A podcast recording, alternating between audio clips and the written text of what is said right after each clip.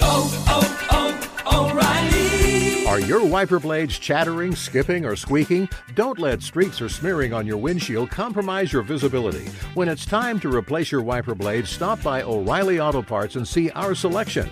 Our professional parts people will even install your new wiper blades while you wait. Stop by O'Reilly Auto Parts today. Oh, oh, oh, O'Reilly. Auto Parts. There's nothing like snook hook sets at dawn or catching a tarpon in the moonlight. Find your next fishing trip made easy on fishingbooker.com and experience the magic of the Sunshine State or any other destination on your fishing bucket list. Book a blue water adventure in search of sailfish or go snapper fishing with the kids. With over 6,000 captains and trips to choose from, planning your next one just got a whole lot easier. Download the FishingBooker app on the Google Play or App Store or visit them online at fishingbooker.com to book your trip today. 46% of Americans expect to leave behind financial obligations when they pass away. So it's crucial to make sure your family is financially protected. Policygenius helps you find the right life insurance coverage by comparing options from America's top insurers with help from licensed award winning agents. Secure your financial future with Policygenius. Head to policygenius.com to get free life insurance quotes in just a few clicks. That's policygenius.com. How do we start this? Hey, I'm Casey. And I'm Tyler. And you're listening to the Element Podcast.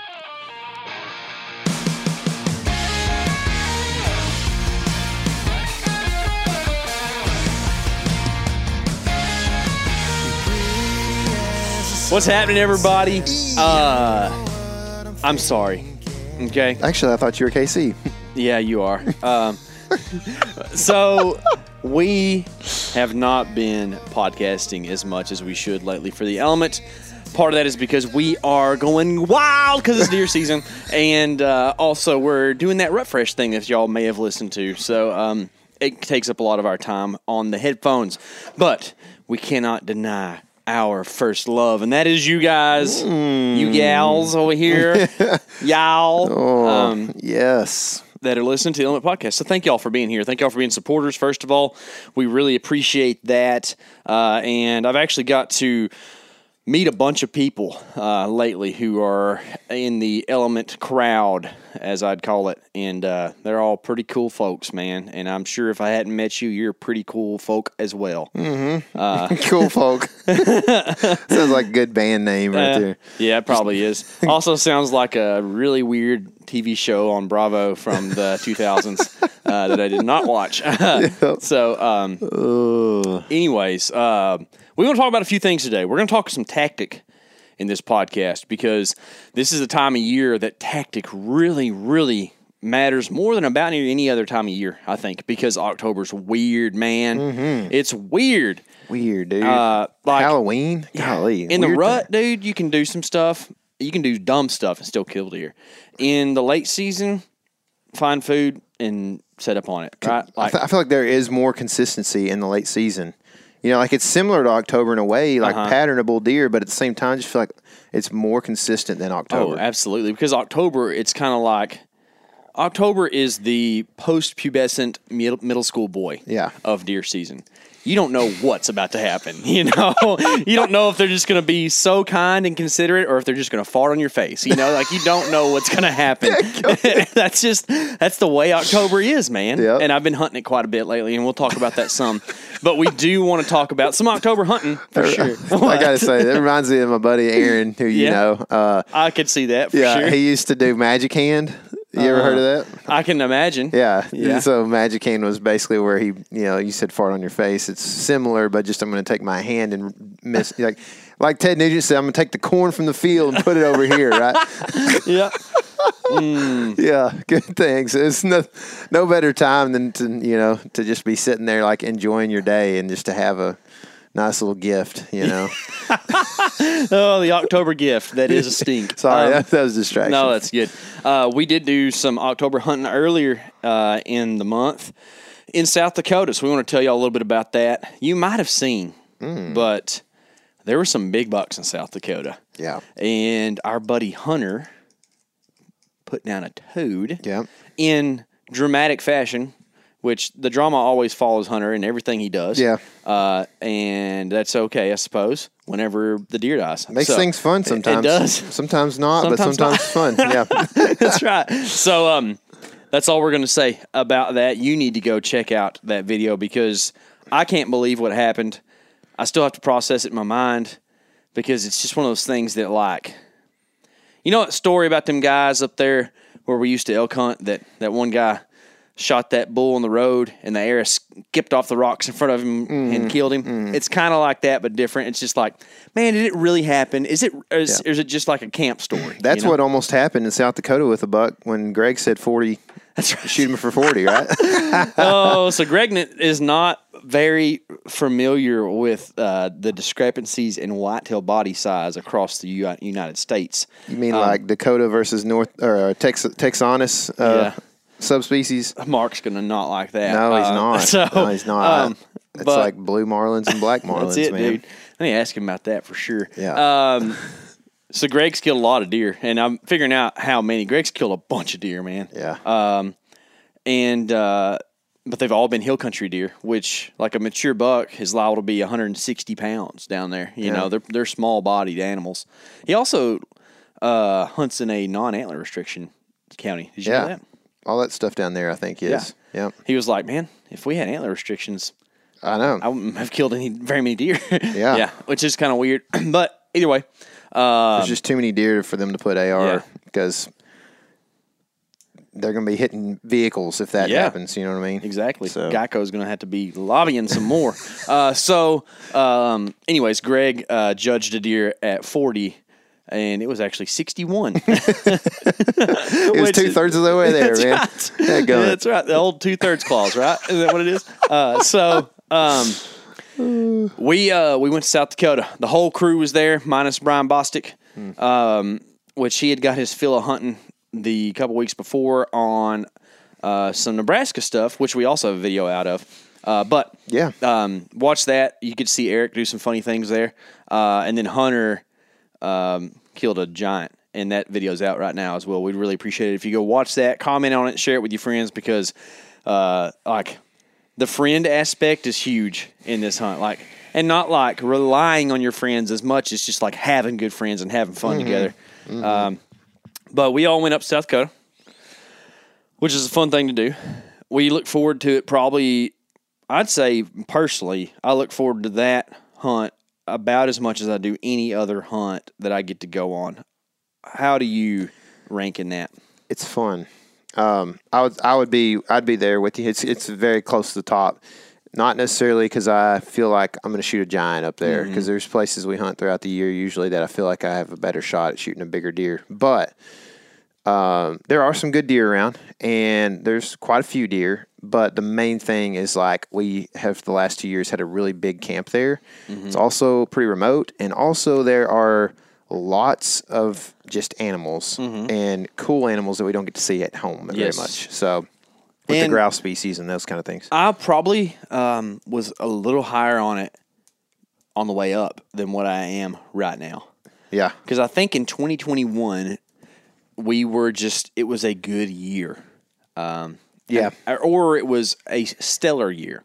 I don't know because we've only hunted there a few seasons. Um, so, you know, you kind of have to hunt a place like an area 10 years before you really get a good grasp of like what is a true good year and what's a bad year and what's a normal year, right? Mm-hmm. Maybe this year's a bad year and it was still pretty good. Maybe this year was a pretty good year and last year was outstanding, or maybe this year's a normal year. I don't, I don't know. But uh, I do know that most of the country was in a drought, still is, uh, going into the fall.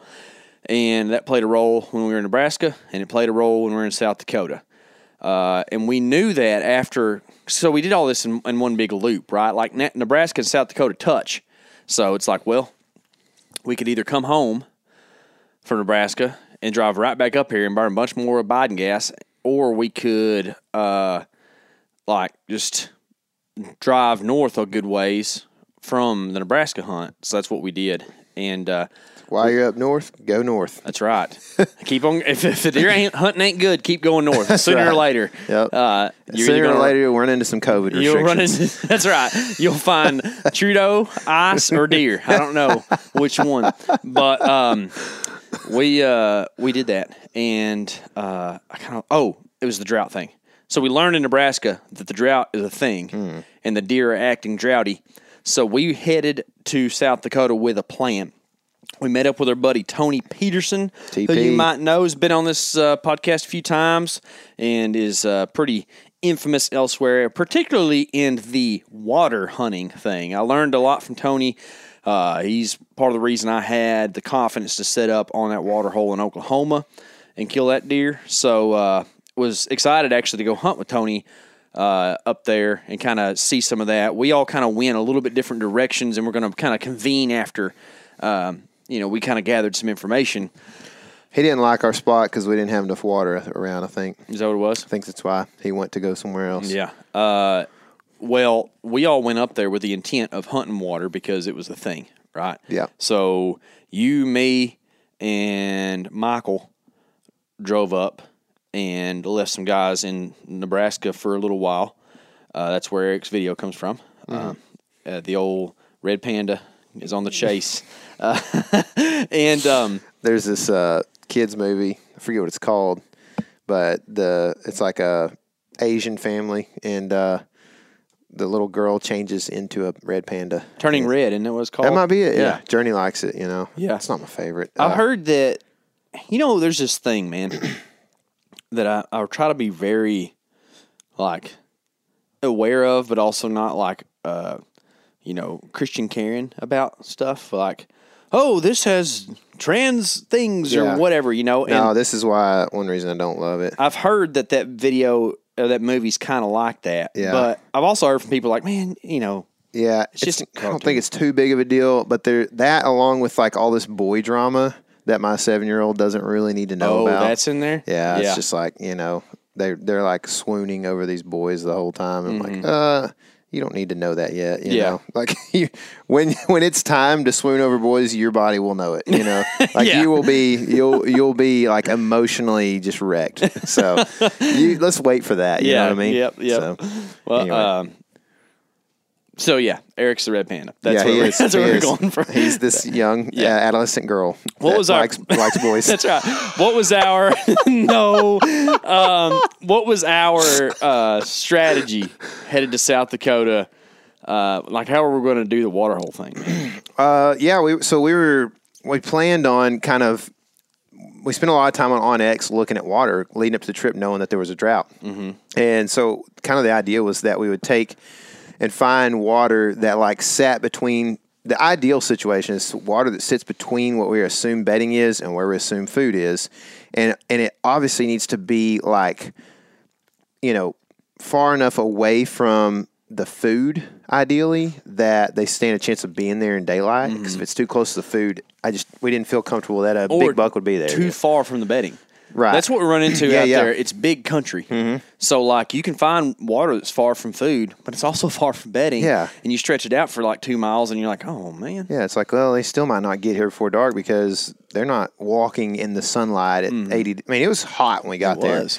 There's some cool things too on OnX that I learned. Um, if you so on the mobile app, which is what a lot of us end up using when we're in the field, you can switch to satellite to take. We run hybrid all the time, Mm. but you switch to satellite and then kick it on 3D mode. And that's helpful for terrain and stuff, but I actually like it because I like the map because it's different. Sometimes it's more detailed, but Mm-hmm. Shows it's a different, different time year. of year. Yep. Yeah, different year, and you can compare and tell like which is a drought year and which is not, and you'll know on those water holes like the likelihood of that water hole actually having water in it. Yeah, yeah, for sure. So that was kind of the idea was that we would uh, find some of the stuff that's set up that way. Also, like a tree or two around that you could hang in or hide in would be ideal, uh, not just like grassland habitat. And then we were going to bomb in if we saw tracks uh, that you know made us think it was worth being there for. Then we would hang a camera, which we've got. We had those Moultrie Edges, which are a new camera, cell camera, and they get whatever the best service is in the area. So they It just- works, too. Yeah, it does for It's sure. cool. because like there was places uh, we actually had to take a phone call where we hung a cell camera, and we had to walk up the hill from the from the pond. Mm-hmm. To take the call, so I don't know what service our our camera was hitting, but it was hitting something that allowed it to send pictures to Mm-hmm. us for several days there. And actually, we thought for sure we were going to kill a deer there. Mm-hmm. Like uh, we were feeling good when we left that camera because we rolled up. There was tracks everywhere. There was a sick willow tree right there for us to sit in and kill. There's a fresh Um, rub right there on a yeah. pretty good tree. Yeah. And uh, it just looked really, really good. And set that camera there, and uh, we found out that there wasn't, you know, there wasn't any um, deer really using it in daylight, hardly at all. yeah, there's a shooter at like 2 a.m. yeah. And that's the only time we saw him. And that's too, what we, the, what you were talking about is what we ran into. We were too far from bedding. Really, we were far enough from from Mm-hmm. food, but we were too far from bedding. And I think that uh, that's important. It doesn't get talked about a lot. Um, cell cams are cool, and you know, cam- trail cameras, period, are cool. They can show you like where to hunt and when there's a big deer in your area, right? But they can also show you where not to hunt. Mm-hmm. And rather than spend an evening or two hunting that place, just going, it's got to be, it's got to Mm-hmm. work. We were able to say, watch it for a couple of days because we put that out before season started, Mm-hmm. I think, and we were, we were able to say, okay, this just isn't what we thought it was, and it eliminates ground, which gives you time to hunt other better places potentially. You know, I think that I just had a revelation, and Mm. I like this. Uh, I haven't thought about it too awful much. We've talked about it, but I've never really realized the importance of and, and how much we do it. But um, we do a ton of eliminating ground. That is like, if you want to say the thing we do on an out of state hunt, Mm-hmm. eliminate ground. It's it. And we do it sit by sit pretty much. And then you add those cell cams in there and it helps. But like, the whole South Dakota trip, I never hunted the same location twice. And I killed the morning of day six, I think, right? Was it? Yeah, probably. You kill on the f- you kill on the fifth, right? Or was it the sixth? I don't remember. I think Hunter killed on the fifth and I killed on the sixth. So you killed. Technically, we'd been there seven days. yeah, but I always think about the first day of season is Yeah, the first day. sure. Uh, but I guess you're talking about hunting. So yes. Uh, so that's um, 11 hunts and I never hunted the same spot. Eliminated ground every single time. Were you tired? I have actually happened to be slightly tired. Yeah, yes. I imagine. Eleven hunts, different places, all Yeah. public land, long, big country, long distance hikes. Did you take any naps? You know, funny enough, I didn't take any Golly, naps. man. Was anybody else in that league with you? There was like what seven guys in camp. Did anybody else not take a nap? I think Tyler Jones didn't take a nap. Um, was there anybody else though? I don't know. I don't think there I don't was. think there Golly, was. man. These guys must just be, you know, awesome deer They're hunters. living it up, dude. Dang gum. no, they're just hard workers. That's, That's all it. they are, man. just had to have the nap. Yeah. That's how hard they worked. That's it. But uh, back to the eliminating ground thing. I think that I need to spend more time thinking about that and like wrapping my mind around the process of eliminating ground. We also eliminate a lot of ground on maps before we even We go up there for sure. So Yeah.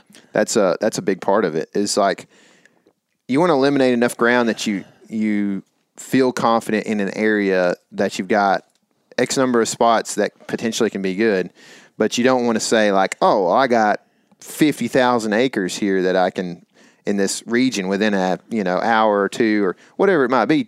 3,600 acres mm-hmm. that I feel good about. Because really, you shouldn't feel good about all the acreage in that area. You should mm-hmm. feel good about a few spots, go in and check them once you get there. And that's the final kind of step of elimination. Mm-hmm.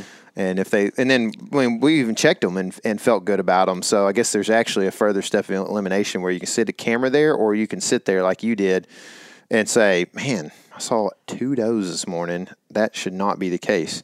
Now, that'd be a good hunt if you're on East Texas public it would. two does is pretty solid. I Mm-hmm. yeah. mean, I, it'd be worth staying in there for. I've had for a lot sure. of no dos in uh, East Texas. Yeah, that's sure. not the trucker uh, pills that they yeah, take. Not the, not the trucker pills, but uh, that does happen. And then you learn, you know what? You, eliminating days is just as important as eliminating ground when you're hunting like a season in East Texas, which is a whole different matter. But it's probably worth talking about here. yeah, I know that cold front sounds good, but if it's on October 7th and it drops from a high of 95 to a high of 75, you still ain't gonna kill him. This is all there is to it, man. I mean, and and that I say that kind of in jest, but it's truth. Like, um, especially if you're talking about public land, it's gonna be tough, man. If this cold front that we've been in right now happened,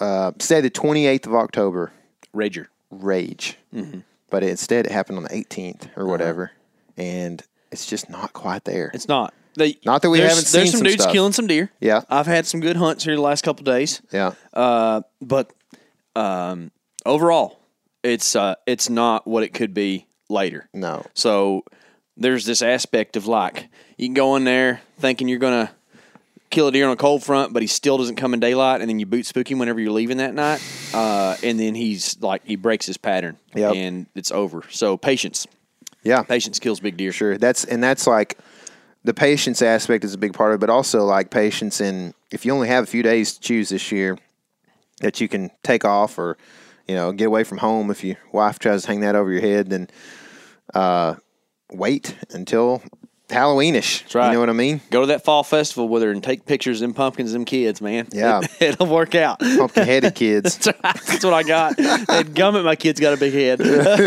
Mine too. My uh, Jet's head is is literally like a seven and a half, seven seven.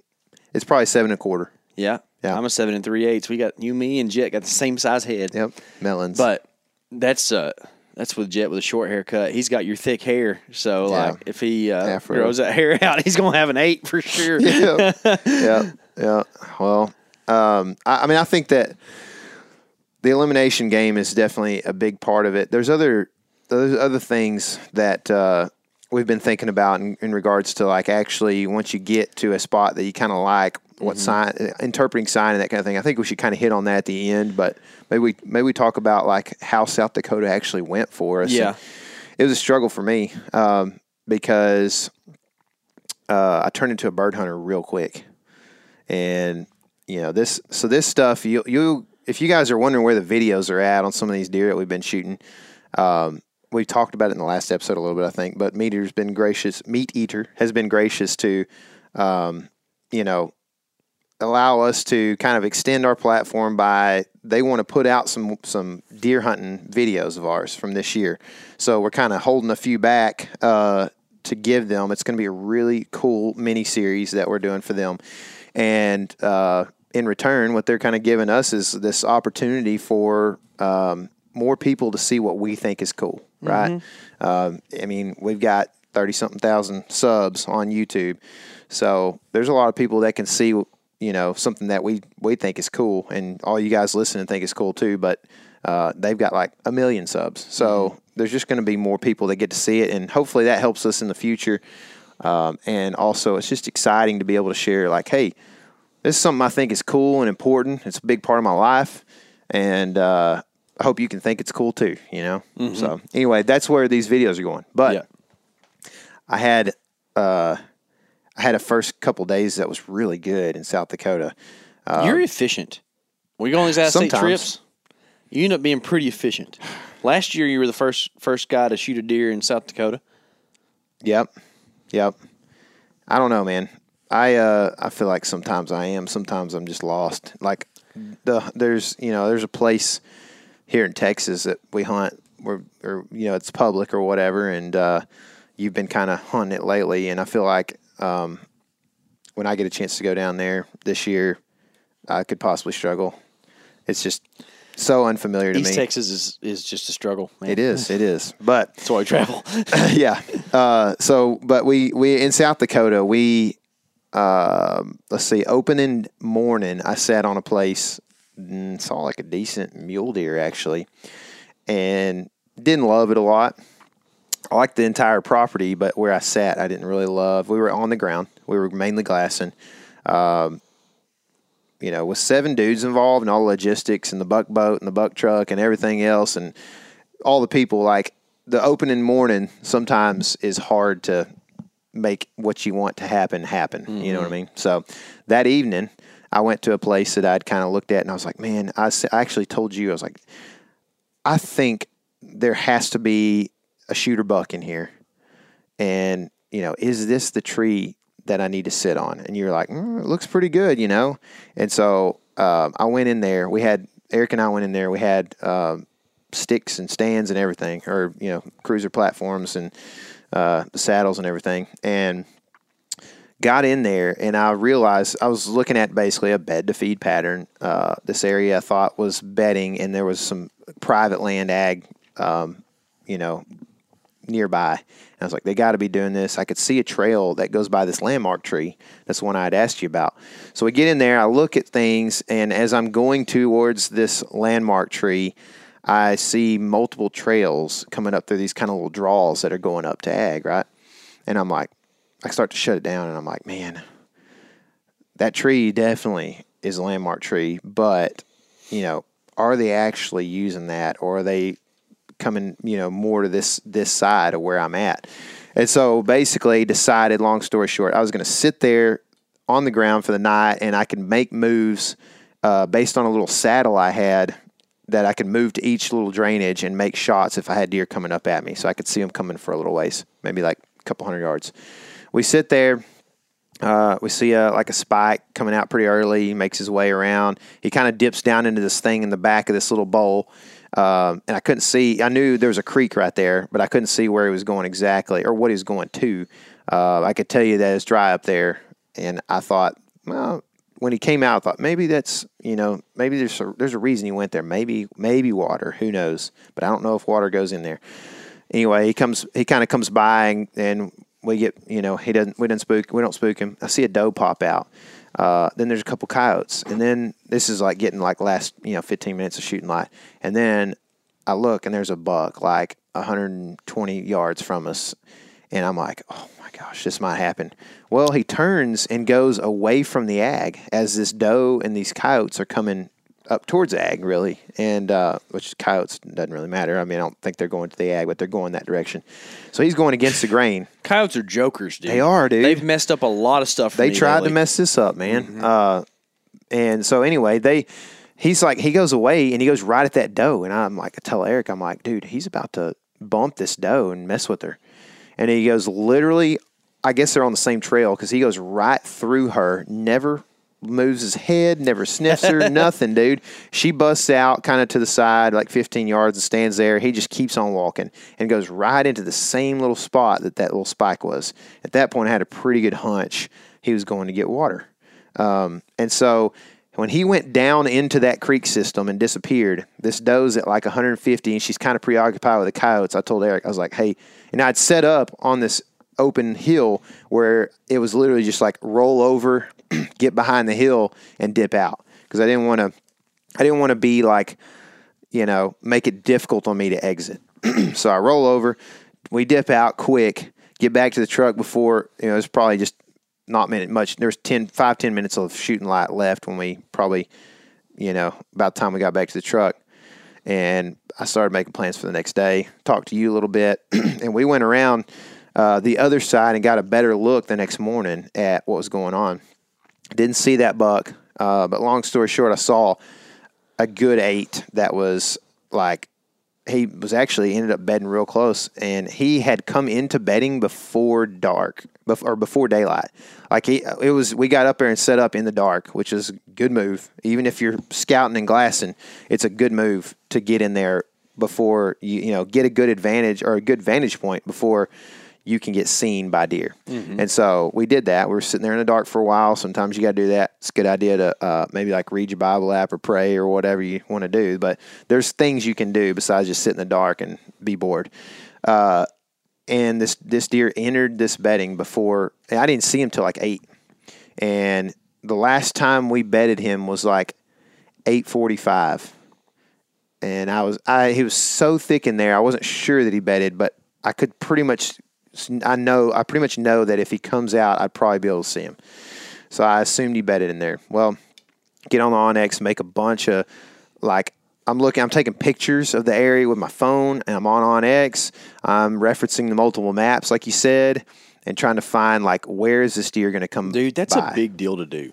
The pictures in reference with OnX because no matter how hard you try, maps are two dimensional. Mm-hmm. That is the way it works. Even with the 3D thing, it doesn't show particular trees that stick up, Mm-hmm. right? So you take a picture, and this is a skill that you can practice outside, right? You go outside in your backyard, say you can look across the pasture or something like that. You take a picture of the skyline, and you look at that at on on on X, and get good at figuring out what what tr- what a certain tree looks like on the map because we use that all the time. Mm-hmm. Yeah, that was exactly what I was doing. I was looking for a specific tree because I knew, like on the map, where I needed to be, but I needed a tree that I could hang in and didn't have to. You know, like there was mostly willows. You know what willows have is a lot of branches, and you know, I I can tell you if you don't trim limbs, then you're okay. But there are states that you can do some of that in. But dude, we have we talked about this yesterday. There's so many regulations to for when we travel. We try to read all this stuff. We try to learn it. Um, but dude, you just you, when we we would never try to do something illegal. But like it, it's just a matter of time before you accidentally do something that you didn't know. It also depends on right? what type of public land you're on too. Right, exactly. You can be on this land over on here, federal or Yeah. Mm-hmm. state or you know whatever yeah and it's like it's such a it's it's kind of nerve-wracking because i am i'm a rule follower i don't Mm-hmm. like i don't like to mess up i didn't mess up in school i didn't get in trouble i wasn't a troublemaker in school it's just not my not in my nature and so anyway i'm trying to find a tree that i can get into and get shots out of Right? I'm trying to abolish all the rules. good I follow them, but I don't like any of them. yep. Well, so I I end up making a pretty good plan. I feel like I spent the next two hours making a plan, like mm-hmm. constantly on the map, constantly looking through glass, trying to figure out exactly where that deer is going to end up and exactly which tree I need to be in and which tree allows me to be to get shots. We go back, uh, get lunch, and come back that evening. And uh, there's a little bit of wind, which was nice, but it's not an ideal wind. Like it's blowing to where if a deer comes past on this trail, it's going to get my wind at some point. And so, not my favorite, but it's blowing at a pretty good clip, which was good because those willow trees are also like loud and noisy to get into. So, uh, I had assumed there was on this creek. I could tell from that morning that that creek where I thought the water hole was was dry. But knowing that two deer went into that same spot, I had assumed that there was a low spot or deep spot in the creek that there was some sort of water, right? So I I go in there. We get to that spot. There's a water hole that's like five yards wide, deep. It's got tracks all over it, you know, in these two spots. And I was like, this is it. I'm gonna sit in this willow right here, even though it's leaning like crazy, and I'm gonna kill a deer. I'm gonna kill that eight point tonight. And there was also a doe in there with him that I had seen bed as well.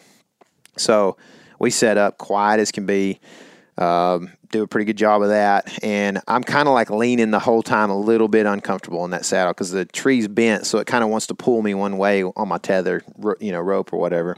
And um, so I, I we're sitting there for a little while and kind of gets Eric's getting some shots, whatever.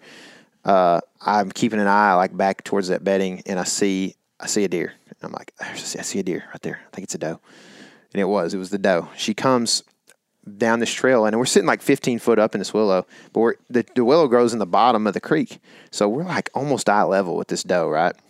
And she, the trail is literally like 10 yards, and like it's it's so top pin that I didn't even measure anything that direction really. well, she comes down that trail, works her way in, and gets like due.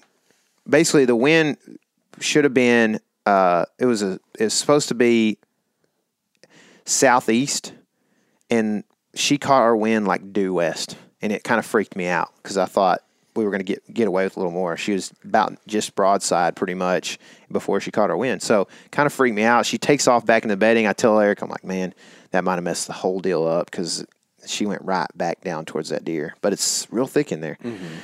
Dude, it wasn't like 15 minutes later, probably. I'm looking back in there, keep my eyes peeled, you know, not moving, and I see a antler back in there, like 60 yards maybe, and maybe 50 yards. He was close, but it's so there's willows everywhere, right? Mm-hmm. Thick willows of all different sizes.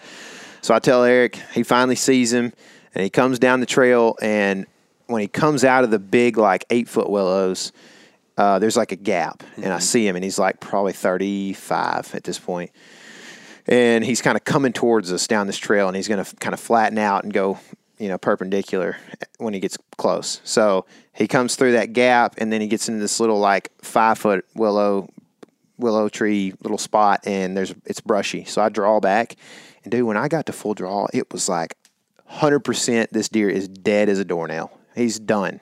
When I'm at full draw and he didn't catch me, I feel real good about it mm-hmm. because the next time I shoot him is for sure top pin, and so comes starts coming in, and I'm like I'm at full draw, and as I'm watching through the willows, I start to realize like I'm not. I don't even have my pin on him really. I'm just kind of waiting until he gets closer and more broadside. So at that point, I was like, okay, I need to dial in a little bit and you know be ready because it's happening quick, right?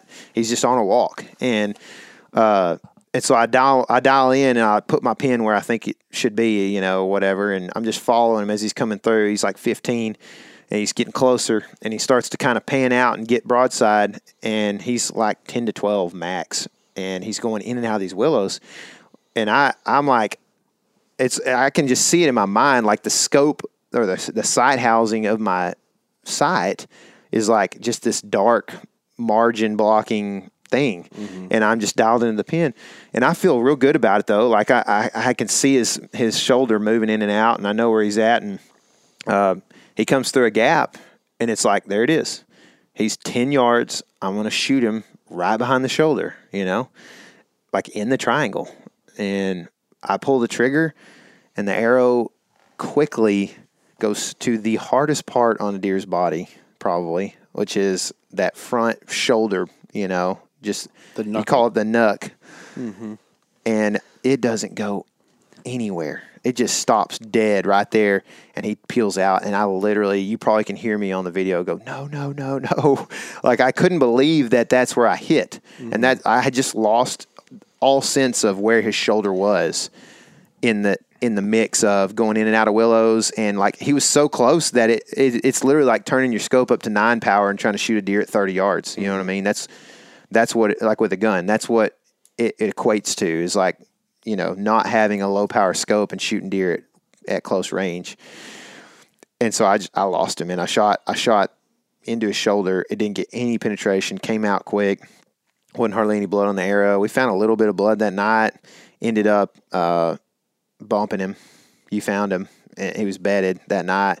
Bumped him. He went up actually Mount Rushmore that night and uh, up over um, Washington's head, I think Yeah. it was. And it's pretty slick, but he made it up. it was stag gum straight up, dude. Yeah. And uh, and then me and Eric spent miles and miles and for a while the next morning trying to find him. And there was only so many places he could have gone Mm-hmm. in that direction. And uh, we and then we went back in there like two days later, never saw buzzards, coyotes, nothing. Mm-hmm. And so and he ran off like unscathed. He didn't he didn't have a limp or anything. You found your era. Yeah.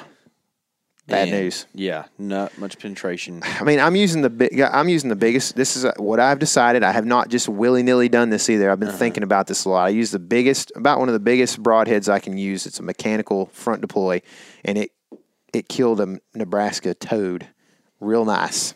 Yeah, uh, like three days prior to this. But you smoked him. You put the soft stuff. That's right. And there's different ways. shoulder, man. Guys hate it when, when I say this and we say this. I'll just say it that way. You don't have to, or if you don't agree. Like, um, people think it's cocky or whatever, but like, I'm planning on shooting the best shot I can. Yeah. I'm not planning on shooting Plan B.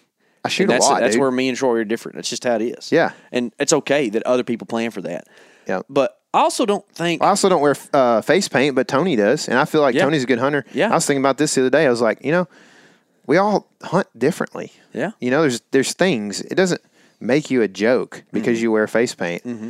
It's only if you put it on, you know, and curls and stuff like that, and do weird things with it. you spend an hour on it. Right? Yeah, you spend an hour on it, You can you tell can- Tony spends about thirty seconds yeah, he takes a big old smear of it and just drops it on his face. yeah. You know, it's like I, I don't feel like the need to do that. Yeah. Uh, but he does, and Tony kills deer, and so do I, and so, Mm-hmm. you know, I mean, you know, to an extent, if you think about your stuff, then that's the that's the thing. Yeah. If you think about it and you try to work on it hard, then then it's okay or whatever. You, You just know? don't So- go strap on whatever your favorite TV person does and just do it too. If you do that, then you haven't thought about it very much. Yeah, you know? But- exactly. So, but I mean, I think if you'd have shot, um, which I'm shooting a 500 grain arrow, so it's not light. Yeah. Um, Uh, for most people, that's heavy. Yeah, it's exactly right. We had a guy tell us uh, like 430 was heavy or something, you Yeah. know, this year. So, Uh, yeah. so you know, it's it's it's uh, it's an arrow that I've thought about a lot. It's actually the Vector ZMR, and I've killed a lot of deer with this Vector ZMR. Right? Um, if I'd have put a 150 or 100, it was 150 grain uh, two blade fixed on it, that's as well made as possible. Most guys would like be like, "Oh, Iron Will. Okay, well, put an Iron Will on that thing and shoot him in the hardest place on his body, outside of the hip socket or whatever." Like probably not getting the penetration you need. I you got to also- put it where it needs to be. This footage will be out next summer. Everybody will get to see it. Um, I don't think, and I'm not dissing on you because we've already covered this a lot. I don't think you'd have killed that deer no matter what the broadhead was. I don't. I don't think so either. I don't think that there were vitals behind where you hit. Yeah, it was just it was very forward. Mm-hmm. It, it was a shocker that I hit there. I did not think that that's where I was. And, and dude, it's ten yards. Like, golly, man, I Mm-hmm. Just smoked one at twenty eight or nine or whatever. You know, a few days prior. Let me ask you this: uh, Did you um, shoot your bow before that? Like maybe not. Like Shot it in the yard. we shot them that Yeah. day, I think, Yeah, didn't we? uh, That it was an evening before. Evening before. Yeah, and you were messing with your Yeah. string or that whatever. the rats chewed. That Yep. was fun. Um, which I've still been messing with. Um, And then, have you shot your bow since then? Once it hit pretty good. it uh, at thirty, it was like I felt like mm, you know, and this is day to day, so I haven't moved, moved my sight yet, but it was about an inch and a half left, I think, overall at thirty. Well, you so hit at ten, right. yeah, exactly. So, and at, at ten, it shouldn't be so right. what, what I'm getting at is like this is this was a user error situation, Yeah. And Yeah. it's just something that I just lost the shoulder, man. It's the it's the cliche bow hunting thing to say, but I told Greg yesterday, I was like, you know what? Sometimes cliches are good because it's a thing that happens, right? But like, uh, the cliche is you hunt long enough, it's going to happen to you. Yeah. and it did. I was sad, dude. You I was, were for I was, a few days. dude. It was weird. It was weird. Uh, this is something that's that's tough, but like I knew when the arrow hit, I knew we weren't going to find the deer. Mm-hmm. I mean, it was like a ninety nine percent thing in my mind. So I literally go from this awesome anxiety. Uh, like stress filled situation where that I live for, where a deer is Mm-hmm. ten yards and you get the money shot, you're drawn back, you think you've got it, to literally knowing almost 100% that this deer is not going to be found Mm-hmm. In a split second. And it it almost made me throw up. I bet. It was like I, I had to lean against the tree. You can see the video. like I lean against the tree and like put my hand up and I just closed my eyes like and I felt nauseous, like I was about to throw up. It was it's a weird feeling because it's it's like an adrenaline dump, you know. Yeah. And uh, Well, I'm sorry Yeah. that happened to you, man. uh, well, it's I'm cool with it now. You know, I mean, it, it wasn't the biggest deer in my life, but it was a solid, nice, mature eight point, and you know, I really worked hard to figure him out. You know, and it was it was we we sweated it out, and we put in you know the time and effort and miles and time on the maps and everything and and then I knew that we were I put us in a situation where six seven dudes are about to go wear themselves out that night and that feels just super selfish um, and so That's part of the like we said, friendship's a big part of this thing. Like it's just part of what you do. I didn't think twice about it, and it's not because like I just love you so much, Tyler. You know, but it's but it's just like just what you do. Yeah. I it's I almost know like it just feels we talked about the it uh, whooped our tails if that there's night. such a thing as as neutral uh, in class last night because y'all brought it up and I was like I want to bring that up to these kids Yeah. uh, and uh, but that um it, at face value felt very neutral for me Mm. It was like it wasn't like oh I hate that I have to go to the, do this or like oh I'm just so excited it's just like this is what we're doing Yeah. let's go find the deer well and I'll say this too I feel as if I was uh, I'm not tooting a horn at all uh, because it's actually the opposite of that. But like I was pretty influential in saying we should go look for that deer. Um, and I think that I don't know how it would have went if we didn't, but um, judging from that shot into bone, I just felt like looking for he's either going to be dead or he's not, and so we might as well go look for him. Yep. And I've heard now this is just I've heard from other people, right? So I don't know, but like if you break a bone and it bleeds, then you got to keep that thing bleeding for the deer to die, Mm. because they can clog that up pretty easy. Mm-hmm. So, I don't. That's kind of was running through my head too. It was like, well, Yeah. we need to go see if what that looks like. Yeah, And yeah. It looked like and Eric thought Eric thought he, he he saw him or heard him saw him crash, Mm-hmm. and um, he's a good seer. he uh, Eagle eye Eric. he he he had like on the video the deer like goes down like a little hill or whatever, Mm-hmm. and it's at the very margin of the screen, so you could almost say that it looked like he. Like if you wanted to convince yourself that it looked like a crash, but I'm sitting there going the whole time like I know exactly where that thing hit and it is bad, dude. Yeah. it's not good. I thought that maybe there's a possibility. So what happens on the impact is the arrow straight up just demolishes the knuckle, uh, and but the deer doesn't look broke legged when he runs off. Mm, he's getting it, dude. Yeah, he's Yep. getting it good. But the arrow kicks sideways really hard, and I thought that maybe there's a world where like one of those blades kept on cutting beyond the impact, and, Slice like a neck Yeah. vein or artery or something. Yeah, but yeah, it didn't. It didn't. It didn't. Um, and so it's weird because after that, um, I decided to eat or punch my tag, um, just because of a lot of reasons. A, I like bird hunting a lot, so it wasn't like it wasn't the biggest deal, you know. But I was, I mean, that was that was the second day of the season. We're there for like potentially another five days. um, so since the guys all um, worked really hard for me that night and missed the next morning's hunt because of how late we were out and stuff, I decided to try to be a team player and I, I bird hunted a little bit, shot some some some birds.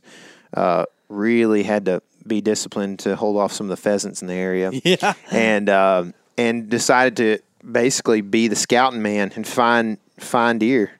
And so I would say not to take a bunch of credit, but I um, I would say I had a, a little bit of a hand in what happened for you that later that trip. Yeah. So Kind of gave you some direction, I guess. Um, Tyler for sure allowed me to uh, be the passenger in the buck truck some, which doesn't get to happen all that often. Drop little drop off action, which is nice. Uh, um, and he'd drop me off to go hunt, and then you'd go glass some places, and you end up glassing a cornfield. Uh, well, let me back up a little bit. You dropped me off at this one place that I killed last year that we were hyping all year long, ready to go back. Went there and did not see a deer hardly. So that's what, like at that moment when I was like, "Oh, South Dakota's different this year." Mm-hmm. Um, and fast forward uh, because I don't want to spend too much time talking about like all my hunts because really what I did was mostly struggle to find bucks like most of the time we are in South Dakota. Mm-hmm. First morning, I had a weird encounter with a buck while we were glassing pretty much and like had to stalk this deer because he was about to walk up to the truck and he was going to get real spooked if he did that. So uh, we got down and kind of chased him around and he ran off. I'm kind of I'm still very kind of glad we didn't shoot that deer. He had a pretty nice set of antlers, but he was like for sure a two year old. And uh, like day one, I just didn't want to do that, and I got to hunt so much more because I didn't shoot that deer. Greg and I were talking about this yesterday, and I'll I'll stick with this until something changes my, my mind. But I'm I'm not a believer in the old adage of don't don't pass the first day, which you'll shoot the last. Yep. I value the hunt a whole lot. So like I like to be able to hunt six days and then shoot a spike on the last day if I want mm-hmm. to. You know, Yep. like I, I or a doe or whatever. You know, like Yep. I'm not gonna go punch a tag on day one because uh, you know well I, I'd shoot that before we left. Nah, it's just not. That's a very basic way of looking at things. I think. I also have a lot of meat in the freezer, so that helps that decision as well. Yeah. So I'm, you know, this might seem like a faux pas, but I'm trophy hunting now. You know, I'm trying Yeah. to shoot a big buck, man. That's what I love to do. You know. Yep. And That's learn right. about them and, and chase them, man. So that's what I did. Didn't found very many. You found some. You found some real nice deer hitting an ag field that uh, was uh, around public. So we snuck in a big long loop around behind that ag field one morning to catch the deer leaving the ag field and had a pretty crazy encounter on the ground there. Uh, and then um, didn't kill a deer. And then on the way out, I decide this is the thing that I think um, I waste a lot of time doing, but every once in a while it works out. Worked in Oklahoma last year. It did. Mm-hmm. Sometimes, if you take the scenic route, you learn something. And it's I wasn't thinking about the Oklahoma one, but it did. Last year, we could have just walked out to the truck, but we decided to walk over and look at this water tank. Mm-hmm. You know, it wasn't but like two or three hundred yards out of the way. wasn't that big of a deal, but that pretty much was super influential in me killing that deer. And then this morning, I told Tyler, Also, "Hey, you get to burn more calories, so you can eat more like cereal, pop tarts, those kind of things. Yeah, in particular, uh, burritos were my go-to, and I think that would be the that how the season goes because I felt so good on the burrito diet, man. Man, that's something we need to create is the burrito diet. man. Absolutely, no beans. I think you know beans are tasty and I love them, but beans are hard on your body. Yeah. uh, they may make you gassy and they're hard to digest. But like just meat and cheese, sour cream and salsa, Hmm. like you can make a one pound burrito out of that, and you're going to feel like a champion the next day, Superfood, dude. dude. It is good. Yeah. yeah. so- Tomatoes and meat, cheese. yeah, Golly, dude. dude. What else do you need? Some people like to put um, spaghetti sauce on there instead of hot sauce. So um, we decided to take a long way out that morning. Uh, we could have walked out the same route we went in and walked 800 yards, or we could walk like 1.7 miles uh, to go um, out and meet you kind of where you were. So we decided to do that, and um, we almost we were like walking to the truck pretty much after a big long walk. We hadn't seen a whole lot. We'd seen some hunter pressure and uh, some does and stuff on the way. We didn't like walk up on a dude. It's late in the morning, right? But we saw a stand. Um, anyways, we're almost back to the truck, like quarter mile, and all of a sudden, like Greg and I are literally at the point of uh, relaxed, not st- not being stalky anymore. You know, um, and we hear deer busting out of the the brush, and we're in this little place that's got some terrain, and we look down, and there goes a little dinker. Oh man! And then out behind him comes like a big dinker, and I'm like, I'm gonna shoot that. I'd like to shoot that deer. So um, we take off running down the hill like. Greg and I both have long hair, and it was like we were running fast enough. Our hair was like off our shoulders. You know what I mean? Like we were running, um, and we to go cut this deer off because there's two things he could do. He could go up the hill, or he could go down through the bottom. And we're like, I'm like, well, if he goes up the hill, we can see him. If he goes down through the bottom, we can't from where we're at. Let's go cut him off. So we ran about 200 yards down, and we see this buck go to bed up in this other hill. And we're like, oh, okay. I called you and said, hey, I need you to come over here so we can orchestrate a bump on this deer. So I told you where we were, and you came and met us, and then I showed you where the buck was up in the hill. We couldn't see him, but he was in thick cover. Greg and I then make a half mile loop around. Um, I learned this from you um, to do the extra steps, like actual walking steps on a situation like this. Because we could have cut across the bottom right there and did that in like a 400 yard walk, but we did like a half mile walk or a little more. to Yeah, it took sure- it took longer than I thought. I was like, "Dad, going, I feel like they should be here by now." Yeah, we were we Because I was thinking when I was looking, I could kind of see where I thought y'all would go, and apparently you made the big loop. Uh-huh. We you know? did. We So, did make the big loop. Yep. Um, and we ended up bumping deer out like coming in a couple times. Yeah, I was scared it was about to blow up Um, yeah. right there. And then uh, we finally get set up. We we actually got on OnX and worked out a strategy pretty good for where we were going to sit. Um, and uh, I got two thirds majority on this thing. Not that it's a bad thing, uh, but y'all's point was good, and I I, I agreed. Uh, but there was a different tree that I initially wanted to sit up on, uh, and then we all decided this other one was probably a better option. Um, in hindsight, the other tree would have been closer to the deer, but you it also would have put me completely out of the game if the deer would have done a different thing. So I wonder if they wouldn't have heard or seen you too, it's possible. because a little more they saw we they either heard or saw me coming through the bottom way sooner than I thought they would. Yeah, yeah, for weird. sure. They they also felt real secure where they were. So like, I saw that deer moving around down in there, like probably forty five seconds before he actually Really? bumped. Yeah, I think he was like, ugh, feeling the pressure, yeah. but not moving. It's like I like this plum ticket. Yeah. So I gave Tyler the wave and said, "Hey, come on."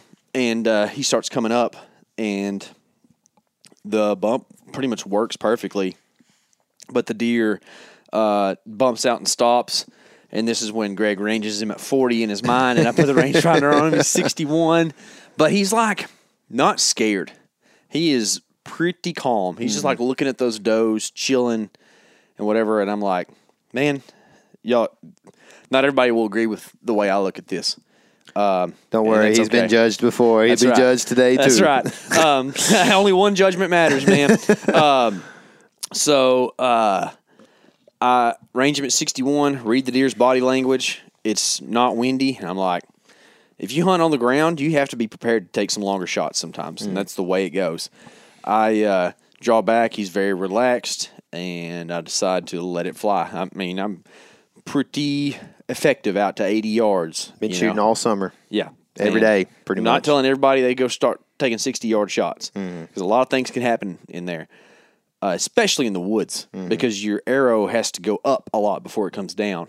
But out there in the more open country, it is what it is. Yep. You know, you, you don't have to worry about that as much. Yep. Well, to shorten that up a little bit, uh, I shoot just over this deer. Um, uh, and um, what happened uh, is the thing that you worry about a little bit. But the deer moved slightly while the arrow was in the air. He took like a step forward. So if I would have hit him where I wanted to, it would have been a liver shot. But I was shooting the big three blade, and he would have died in sight. Uh, but um, it wasn't wouldn't have been tucked right behind the shoulder like I would like it to. But it's a quarter away, been liver, probably single lung. Uh, but I did just miss him barely over his back. And I was sad for sure because I, I was at the point in the hunt where I felt like I was running out of options, you know, like, man, I might have just messed this up. But at the same time, we're talking about this. You go up there and meet us and we talk about it. We're at the side of the arrow and we look over and here's two pretty decent bucks and a toad that bump out of a different little spot. Yeah. And we're like, oh my goodness. And they didn't spook spook. They weren't like tails up. They just kind of like went over the hill. And we talk about, man, should we go try to figure out what those are? And then we decide, let's just come set up, set up on them in the morning. And uh, that's what we did. And you and I talked also.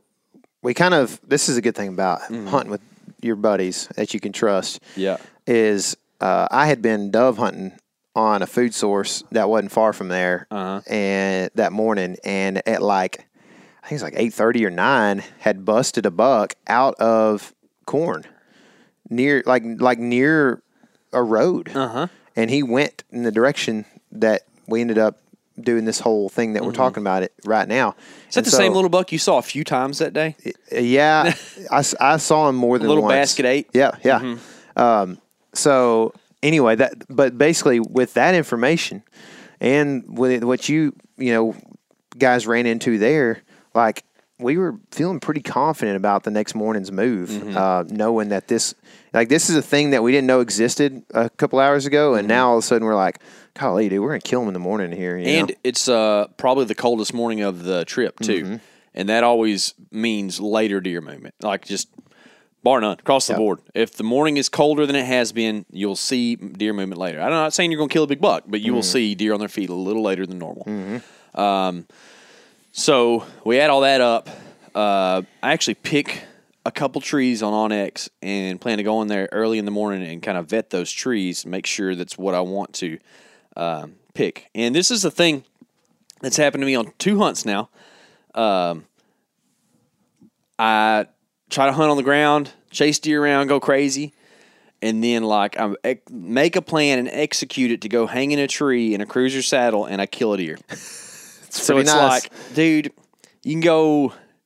Have you just sat in a CRUZR twice this year? Well, I've been sitting some. Oh, I guess yeah, But I shot a big giant hog out of one. yeah. Uh, and then in South Dakota, we did sit in, in saddles one That's time right. before, but it was in the rain.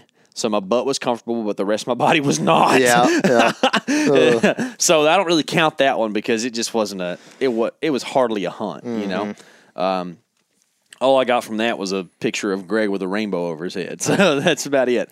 Um, he walks around with that thing over there all the time. yeah, but like this was the first real one, and it was pretty neat actually. Where um, we got in there, got set up in the tree in the dark, and it's the right tree. As we're setting up, we see two scrapes on the ground, and we're like, "Oh, this is this is good." And we actually need to talk about scrapes here in a little bit. Yeah. Um, but um, uh, I get set up to shoot those scrapes, and a trail behind me, and um, set Greg up in where he's going to be in the tree.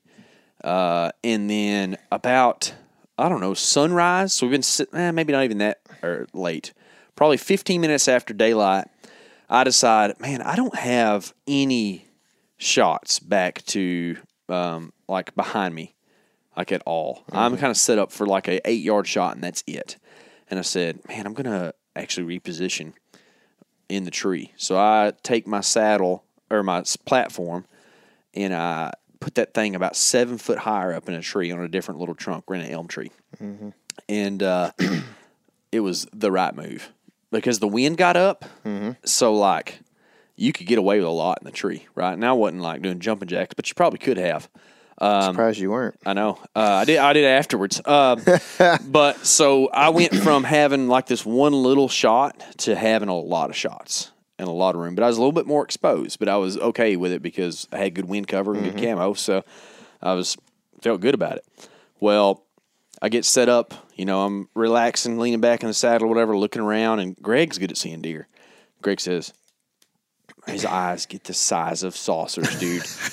Buck right there, you know, and I can't, I can't get this dude to figure out the clock face thing. Me neither, dude. Digital clocks, man, they ruined us. Yeah, but you could at least say like to your left or something, you know. But Greg is a right there kind of guy. I understand it. He's direct, man. The know. thing is, well, the thing is, why I use right there is to let you know don't move. Like, yeah, I can move. you know what I mean? So, yeah, in that wind, I guess you could. well, huh? he's also like 50 yards. So oh, well, yeah. there you go. Yeah, Um, yeah. or further probably. Uh, but uh, there's a buck right there for sure, and he is working his way back from the food you talked about down through this cover, and he is browsing the whole way. He's eating the leaves that are starting to fall off the trees. He's eating that stuff like brush and trees. He's pulling leaves off of and just moving so slow. We end up watching this deer. I got a gnat buzz around my head. Get out of here. Uh, so, um, it's a it's a nice eight point, dude. I'm like getting hype, you know. Old Nate. It is Nate, dude. Uh, I because I had flung an arrow at a deer smaller than that the day before and missed. So I was like, okay, oh yeah, let's bring this on. Yeah. And I, I uh, after looking at him on the hoof and like having him in my hands and stuff, um, which you see where this is going now, um, like this deer I think is three. Uh, I don't, which is what I wanted to do. I wanted to up an age class uh, for sure. So, um, good looking eight point, beautiful buck, just pretty slick coat, fat, you know, just South Dakota deer. You know, oh, I love them, man. Me too. And uh, but it's that thing where like the anxiety builds for a very long time, and I have this thing where like, uh, I see a deer. I want to shoot it right then. I have a real hard time watching them for a while.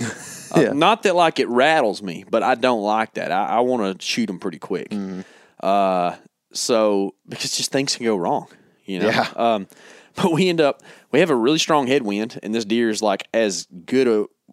We are downwind of this buck, and so like there's no question of getting smelled. We our trees rocking back and forth, so he's not going to see us, and uh, we just watch this deer work by uh, this like a little habitat transition line, and I'm like trying to find a hole to shoot him in, and I'm preparing for him to make a hard left into the bedding cover and have to stop him and shoot him.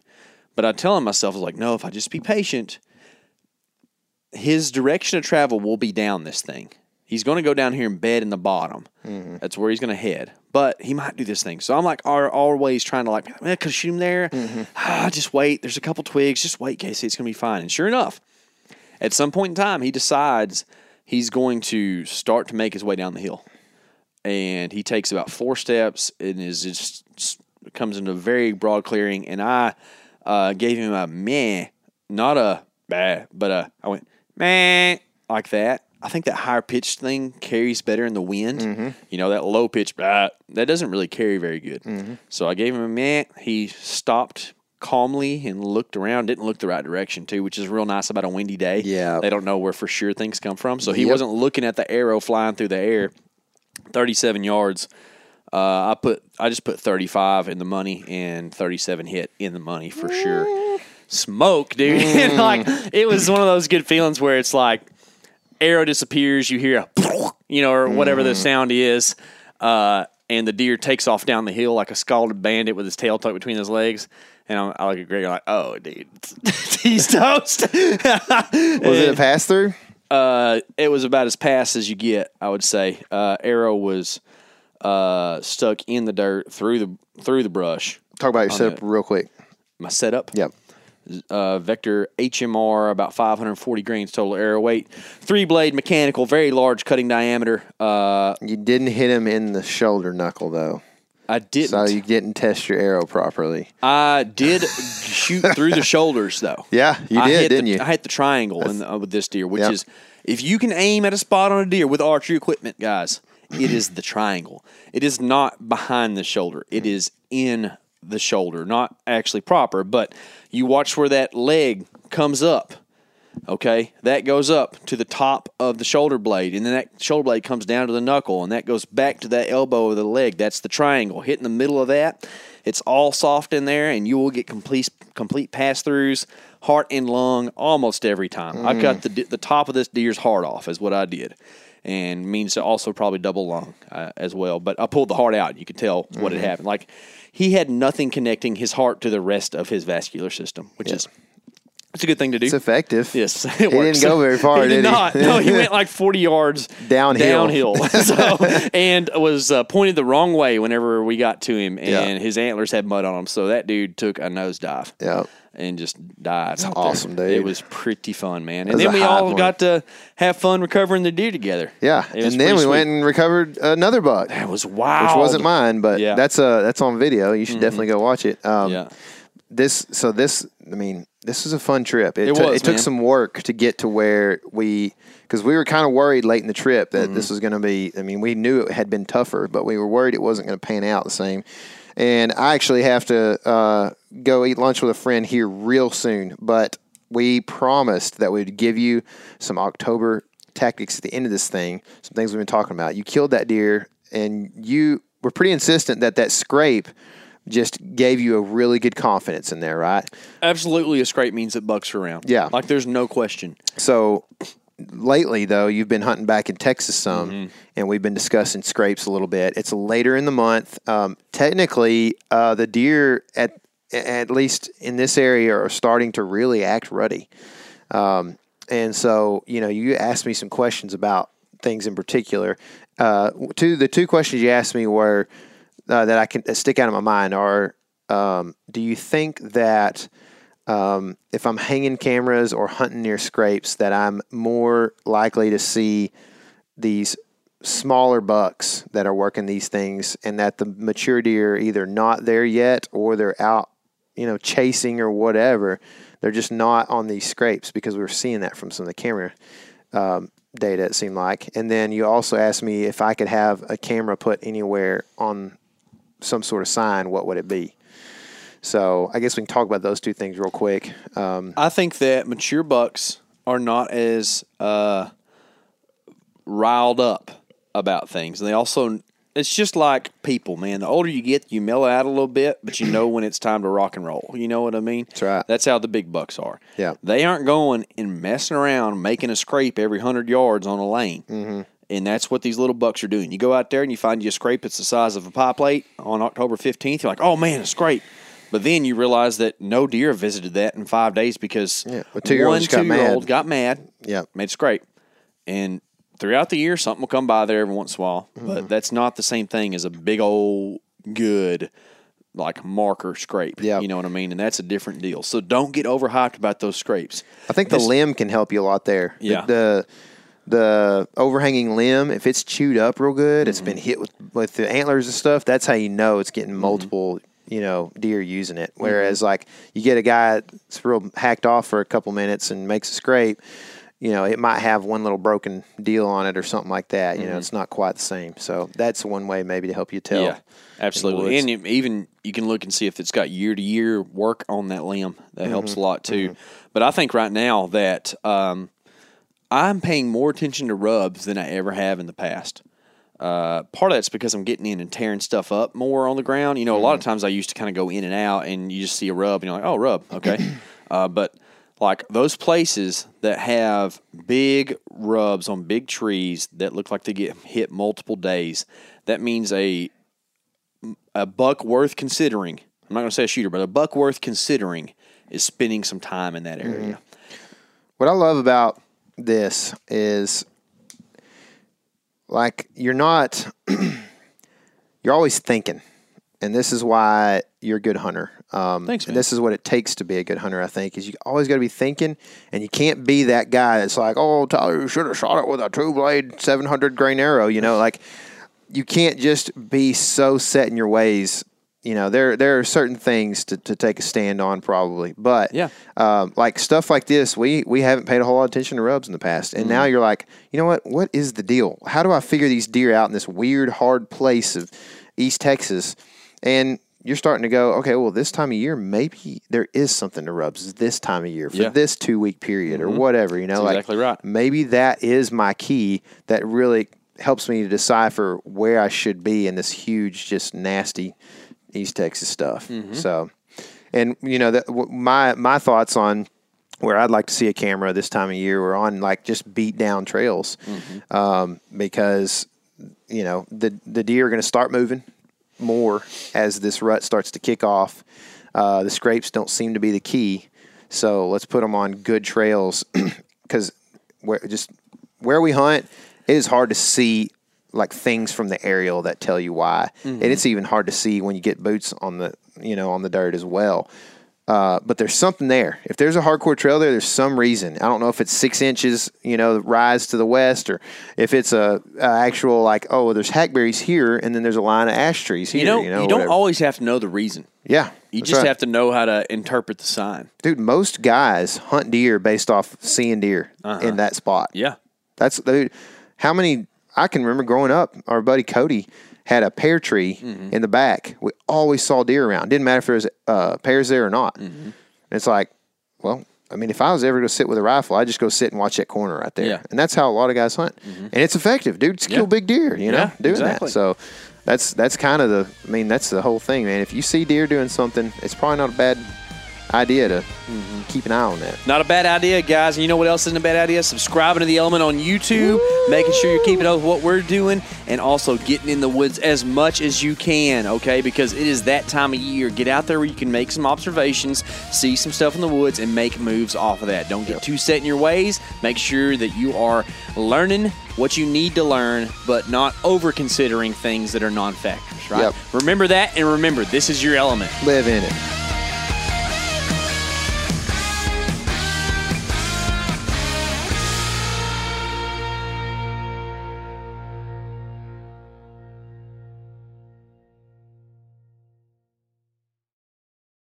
You ever get that feeling the walls closing in, the concrete jungle suffocating you? You crave some wide open spaces, the chance to connect with nature, maybe in a spot all your own. Well, head over to land.com. They've got ranches, forests, mountains, streams, you name it. Search by acreage. You can search by location. You can search by the kind of hunting and fishing you're dreaming of. Land.com. It is where the adventure begins. Market House has the cleanest, leanest, juiciest meat and seafood shipped to your home overnight. Expect the service of a local butcher and the convenience of a large supplier. Unlike many online butchers, you can grab just one meal's worth or lock in for a subscription box. Choose from grass fed and grass finished beef, American Wagyu, free range poultry, grass fed lamb, wild caught king crab, seafood, and more. For 15% off your first order, use code COUNTRY at checkout. Just visit markethouse.com. That's M A R K E T H O U S E dot com and use the code COUNTRY.